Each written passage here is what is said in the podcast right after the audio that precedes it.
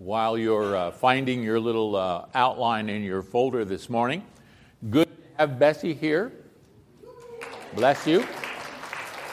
Good to have Dick Winters here. He's on a liquid diet and he's losing weight like crazy, but you don't want to do it that way. And we have another birthday. Now, I don't know. I, I'm getting to really not believe that people are actually having this many birthdays in this little group. Kendra, it's your birthday. Okay, you ready? Happy birthday to you. Happy birthday to you. Happy birthday, dear Kendra. Happy birthday to you. How many years? It? No, no, we're not gonna. Okay, are we ready for this? Uh, we are in First John chapter one, verse five through chapter two, verse six. Now look, do not be upset with me for these uh, verses that are selected. These are selected by people beyond my control. I am told what to speak on, okay? So don't uh, don't get upset with me about this. I didn't pick these verses. All right? Just a little review. We started this last week. And last week we met John, who spent more time with the Lord Jesus Christ on earth than any other person we know of. He was with him from the beginning to his death, and he experienced something. And he wrote this little letter called First John in order to explain to people what it was he experienced and how they could experience it. So he's telling us, this is how you can experience this. And in these opening verses, he said what this provides for us is what he called joy overflowing. So he said, if you want to have joy overflowing, this is how you do it. I saw it, I experienced it, and I want you to experience it. And he gave it a name. And that's the first word of a vocabulary list that we're going to develop throughout this letter. He called it fellowship. He had, it had to do with this kind of personal, intimate experience with the living God through Jesus Christ. So John wants to tell us more about this thing called fellowship. Now, before we look at this passage today, I want you to uh, have a little reflection, okay? Most of you know we live in a postmodern world. If you don't know what that means, then go read it on the internet. But postmodern basically says nothing is absolute. That's why you can believe whatever you want to believe. That's why you can do whatever you want to do, because no one can say anything is absolute. And that involves truth. Now, I want to alter that a little bit. Truth is always absolute. Did you hear me? It's impossible for it not to be absolute. I remember when someone gave me a book to read called The Only Absolute is That There Is No Absolute. But there is an absolute. Truth is an absolute. The problem is not with the truth. The problem is with us. The problem is the way we approach the truth. And sometimes we get it mixed up. Now, don't feel bad about yourself because you get it mixed up, but just understand that as we go through this passage of Scripture. And in order for us to get into this today, I want to tell you about a little incident. Uh, I told you that uh, last week, back in April, my wife and I were invited to go back over to Budapest, Hungary, where I pastored a church. And uh, while we were there, we dedicated or had a time of the twentieth anniversary there. And uh, I had the opportunity to be in a number of people's homes. And in one of the homes we were in, there were some gladiolas present. And uh, my wife has a real connection with gladiolas.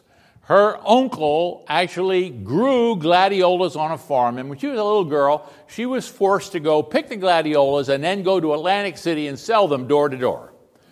So, I mean, when you're talking about gladiolas, it really lights up for her.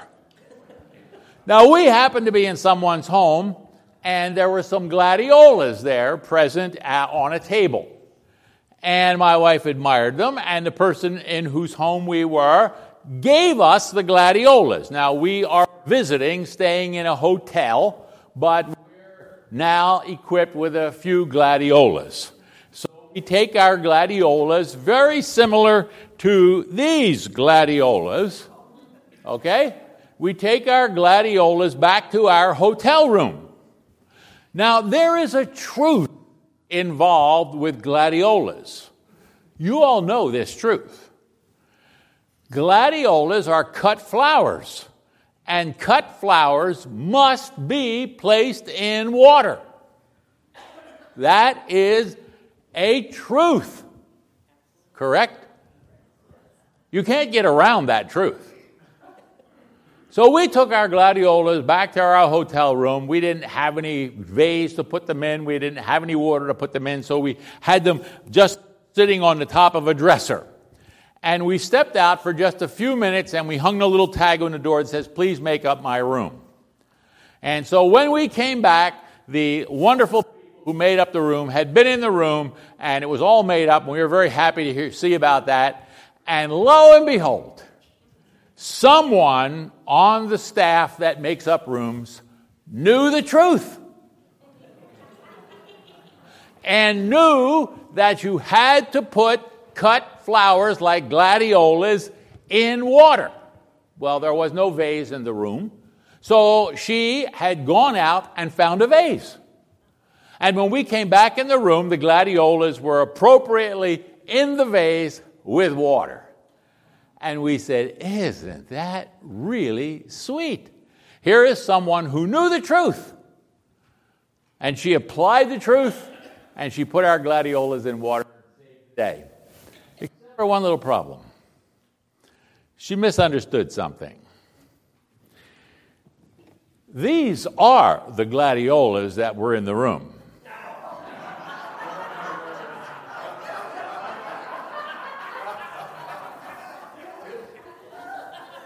So while we appreciated her putting these lovely artificial gladiolas in a vase of water, she misapplied the truth. She misunderstood. And there's no reason for it. She picked them up. She must have known, well, but maybe she's never seen or handled gladiolas quite like this. They're pretty good replicas. So for some reason, she took the truth that she know, but knew, but she misapplied her understanding of it. Now, I want you to keep that in mind as we go through this passage of Scripture. There are absolutes, and we're going to see at least one. But it's easy for us to misunderstand the absolute. That's our problem, not the absolutes. Problem. Okay, so let's look. There is a statement of truth that John begins this with. First John chapter one, verse five. This is what he said. This is the message we have heard from him and proclaimed to you. God is light, and in him is no darkness at all. That is absolute. That's truth. God is light, and there is no darkness in him. Now, it's not John who says that. It's others who say that throughout the Scriptures. This is what John himself says in Revelation chapter twenty-two.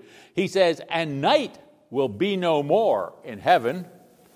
They will have no need of a lamp or of the sun, for the Lord God will be their light. God is light. The Apostle Paul understood that in First Timothy chapter six, verse sixteen. This is God who dwells, and I love this description, in unapproachable light. God is light, absolute light. This is a truth. But we look at this truth from our perspective. So how do you feel about light? Well, we have a lot of different feelings about light. Sometimes we are drawn to light. Most of us don't like to be out in the darkness, so we carry a flashlight. We like light to show us the way. Light can be very frightening, the absence of it. We don't necessarily like to be in dark places where we can't see. But on the other hand, some light actually repels us. We've all grown up with a mother or a father or somebody who said, don't ever look at the sun. You'll go blind. Too much light. If you've ever had any eye work done, when the eye doctor puts that stupid thing in your eye, that bright light, and you go out of your mind in pain, take the light away. We even put lights outside our houses to chase burglars away. Got a light at the house. They won't come around. They're repelled by it, we think. God is light. That's a truth. But what does that mean to us? Now, light is, and I wrote this down, the electric, electromagnetic radiation and a basic ingredient of the universe. Oh, thank you very much. Well, John didn't know that. I didn't know it either. I don't really care. What was the light of God to John? Well, first of all, it's the total absence of darkness. And secondly, it's a brilliance. It's like the sun. That's the brightest, most brilliant thing he can experience. Some say it represents perfection or holiness. Okay, so we have some truth that God is light, and we have a way that we bring our knowledge and our experiences to that truth. Now, John is going to explain to us what God is light has to do with fellowship. Are you all ready? You all with me with this? This is pretty simple. Okay, chapter one, verse six.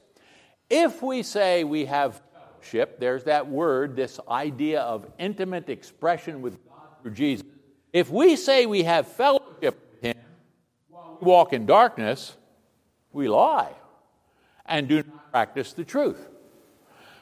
one seven, if we walk in the light, ah, if we walk in the light, whatever that means, as he is in the light, we have fellowship with one another. Fellowship is based on walking in the light of God, the absolute truth that God is light, whatever that means to us. However that intersects our application of truth. If we walk in the light, then we have fellowship. Our joy is overflowing. What does that mean to walk in the light? Because now we have another vocabulary word. We got fellowship and we have light walking. What does it mean to walk in the light? Now, I know this is a really bizarre idea, but as I was reading this, I thought, you know what this is like? It's like walking around, and it doesn't mean walk, put one foot in another. It means this is who you are. This is how you express yourself. This is how you live. This is you. So it's like putting on a pair of pajamas and wearing pajamas all the time. Wear your pajamas to work. Wear your pajamas to school. Some kids do, anyway. They wear them to school. Just wear your pajamas. I love this picture of a couple of Koreans walking around in pajamas. And somehow that hit me. That's like walking in the light. You're going to look weird. People are going to say, why are you walking around in your pajamas? No, I'm walking in the light. I'm putting on the light of God. I'm in fellowship with God, walking in his light. Interesting concept. Keep that one in your mind about wearing your pajamas. This is about choosing every moment, moment by moment, to run to the light and let that describe who you are. No darkness. God is absolute light. The question is, how do I apply all of that? That's where I get into the gladiola problem a little bit. John immediately wants to discuss with us fellowship and failures. It seemed kind of strange to me that after he says this is so good, I'm going to have overflowing joy. This is how you fellowship with God, by walking in the light. And oh, by the way, we need to talk about your failures. So here's what he says in verse seven. The blood of Jesus, his son, cleanses us from all sin. Another vocabulary word, but this one we all know. This word doesn't mean do bad things. This word means miss the mark. It's like shooting an arrow and missing the target. This is what happens when we miss the target of fellowship. When we miss the target of walking in the light, we sin. Then we're in the darkness. Okay? This is what he says in verse eight. Don't sweat it, you will sin. I'm glad he told me that. If we say we have no sin, well, then we deceive ourselves, and the truth is not in us. If we say we have not sinned, we make him a liar, and his word is not in us. You got this so far? I want you to have fellowship with God. This moment by moment experience with God in your life. I want you to walk around like you're dressed that way. Seek the light. And oh, by the way, when you don't do it, you'll be sinning. You'll be missing the target.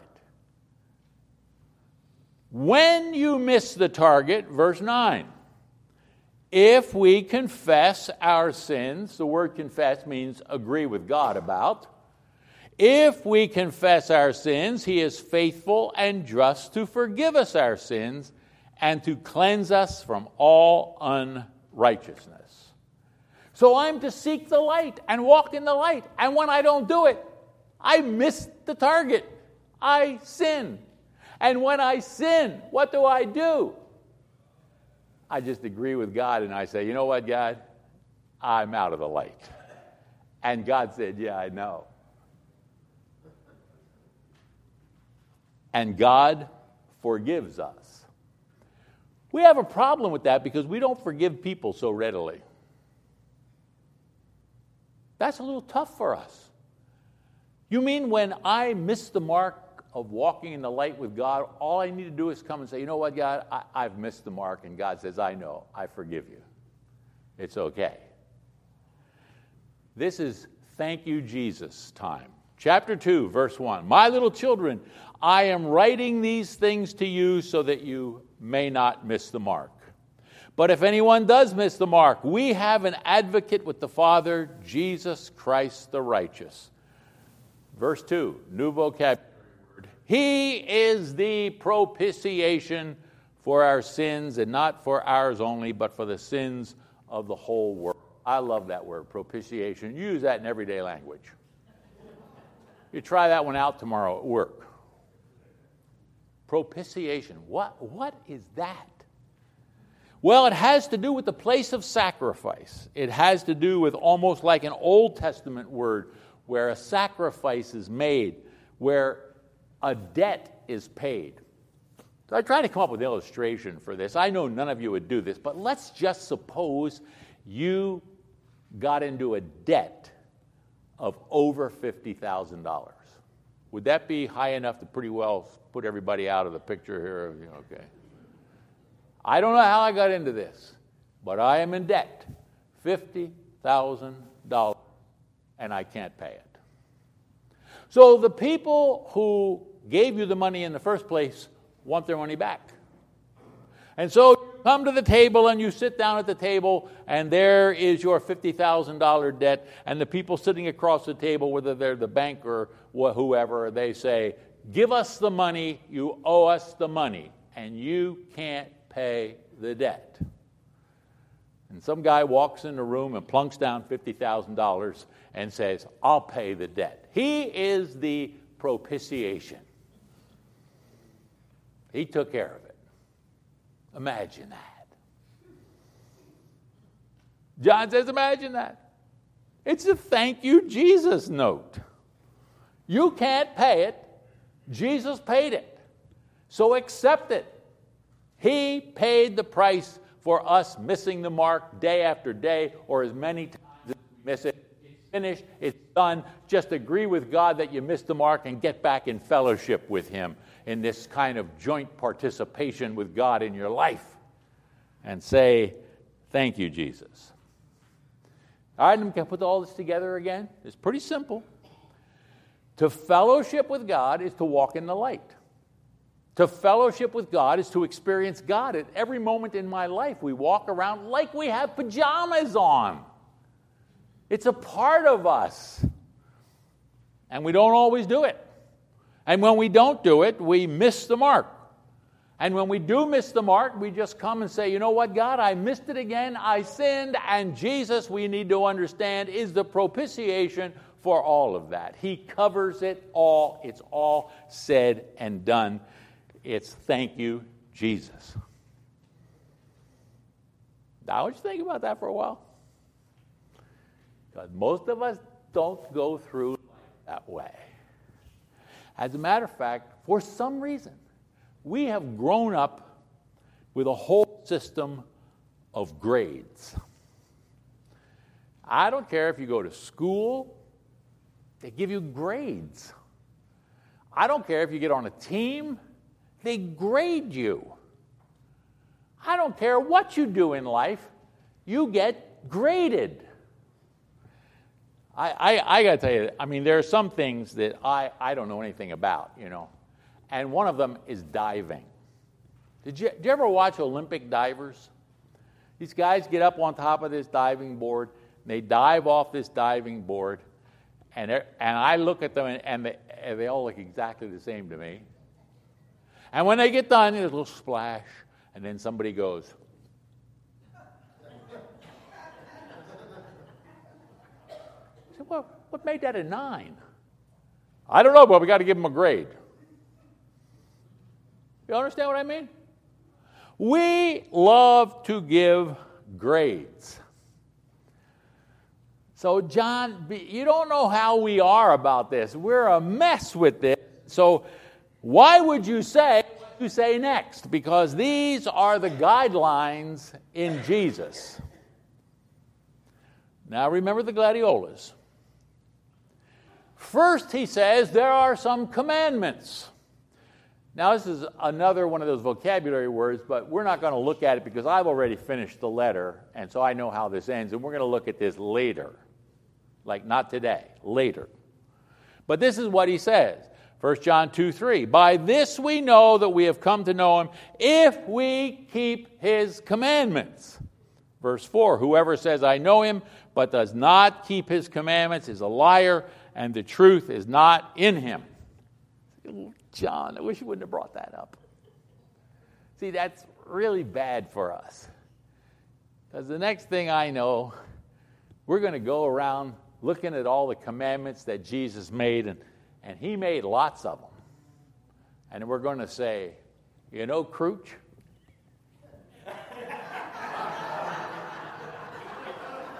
You mean I scored that high? Four on commandments. Now, it's amazing to me that in this passage, he doesn't write down any of the commandments. He doesn't say, oh, here are the one hundred forty-five commandments of Jesus. He just ignores it. He just says, you know, it would be a good idea to keep the commandments of Jesus. Well, that would be a good idea. But it doesn't mean that I'm going to give you a list and you go grade each other on it. I told you this story before, but my favorite story. My mother had only one commandment for me as a kid growing up. I was an only child. I never gave her a moment's trouble. And this is the only thing she ever told me. We lived in Philadelphia, yeah, and we lived in a little suburban area called Mayfair. And the main street in Mayfair was a street called Frankford Avenue. That's where all the stores were. That's where everybody went if you wanted to go to a diner or wanted to buy something. Frankford Avenue. My mother's only commandment to her only son, Ronald, don't do anything if you wouldn't do it in the middle of Frankford Avenue.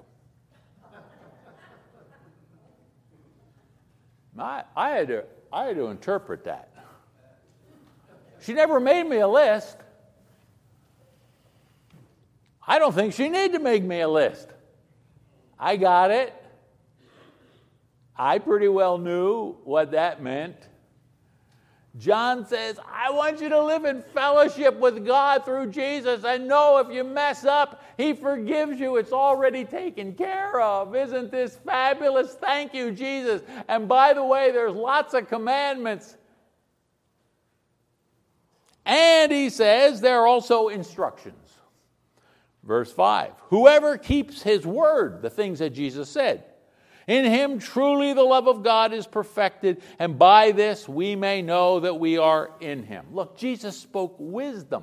Jesus spoke guidance. Jesus spoke all kinds of things to help us make right choices, but none of them are listed here. Just walk in the light. And understand that Jesus is the propitiation when you mess up walking in the light. And then he even gives us one more to make it even worse. There's always the example of Jesus. You know, if you can't find any commandments, if you can't find any words, then let's just go to the examples. Verse six, whoever says he abides in him ought to walk in the same way that he walked. Oh, my word. Well, he didn't mimic the culture. He loved cared about what was going on in others' lives, not so much interested in his own life. But man, I can start grading everybody on that one. Everybody messes up there. There are no systems here for us to grade.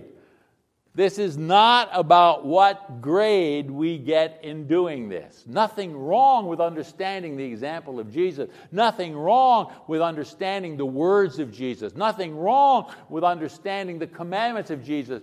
But that's not what we're talking about. We're not grading on this. You're not going to get graded on this. This is about fellowshipping with God. Moment by moment, every day of my life, fellowshipping with God in this intimate, intimate relationship with him. Having said all that, there is an afterthought. Okay, I almost hate to do this, see. The gladiola story comes in here, big time. We got what this is all about. If you want to fellowship with God, just walk in the light.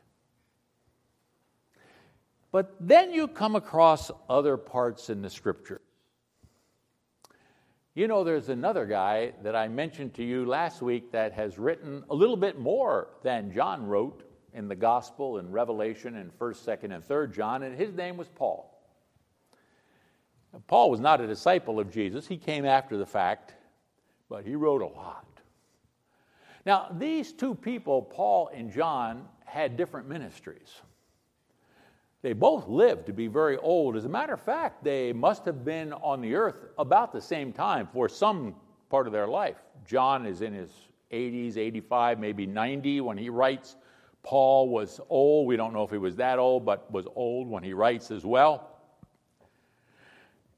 And Paul, he took this message to the Gentiles. That's people like you and me. And John, you know, he didn't really care too much about going to the Gentiles with this message. He took this message to Jews. So they said things a little differently. But were they talking about the same thing? Listen to what Paul writes in Galatians five sixteen. And think about the gladiolas. I say to you, walk by the Spirit, and you will not gratify the desires of the flesh. Oh, yeah, that's something different now. That's not the same as walk in the light. This is walk by the Spirit. And that's not the same. It says you won't do the desires of the flesh, and the other one says you're going to fellowship. These are not the same things. or are they? Isn't this the same truth? That God is this perfection of light, and we are called to enjoy his presence moment by moment. I got to tell you this, that the older I get, the less concerned I get about all the little details of what appears to be the same great truth. As a matter of fact, when I was in high school, I had a real problem with biology. I remember in high school, they gave me a worm, and it was living. And they told me to slice up this worm and look inside of this worm. I, I, I could not stand dissecting that worm. And then they gave me a frog, and it was alive. And they told me to cut that frog open, take its heart out. I said, I said, oh, I don't want to dissect this frog. Do anything, but not do this.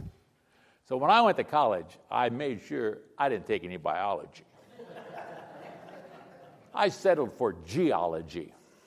They're rocks. They don't bother you at all.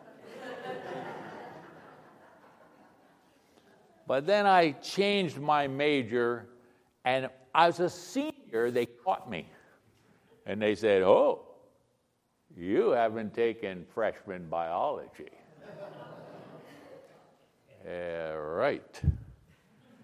So you're going to have to take freshman biology your senior year. Okay. And they gave me a fetal pig. It's dead. A fetal pig. They gave one to everybody. And we kept it at home in the laundry tub.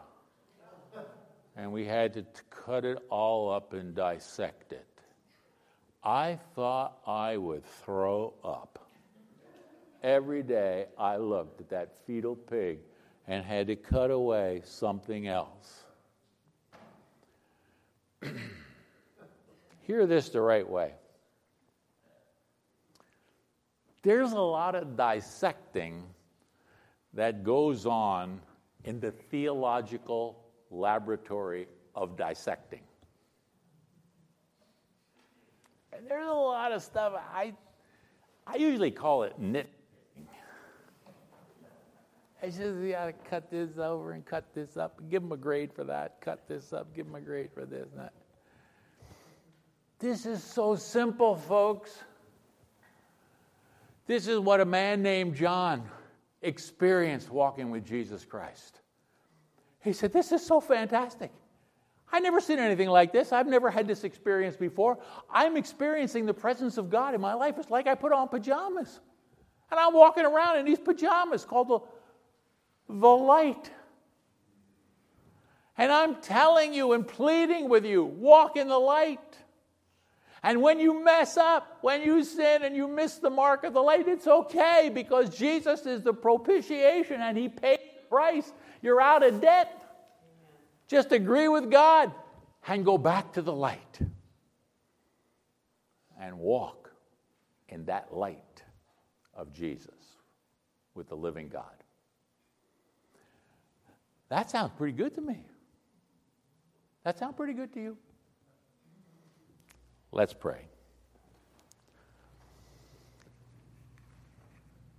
Father in heaven, it is so easy for us to misunderstand what is absolute truth. Help us to know the truth. And then help us to be able to think through it. There are some things we don't know about. Just like that poor woman didn't know about artificial flowers. There are some things we just don't understand yet. But Lord God, what a marvelous experience you invite us to have with you. This is not about how good my life is, not about how successful I ever become or how much money I make or who my friends are or anything else. This is about the delight of overflowing joy, day by day, moment by moment, as we seek to be in the presence of a living God through Christ Jesus, who made it all possible. Thank you, Lord Jesus, for paying the price for my sin of missing the mark all through this experience in humanity. Thank you, Father, for making yourself available to practice your presence day by day. In the name of Jesus, amen. Amen.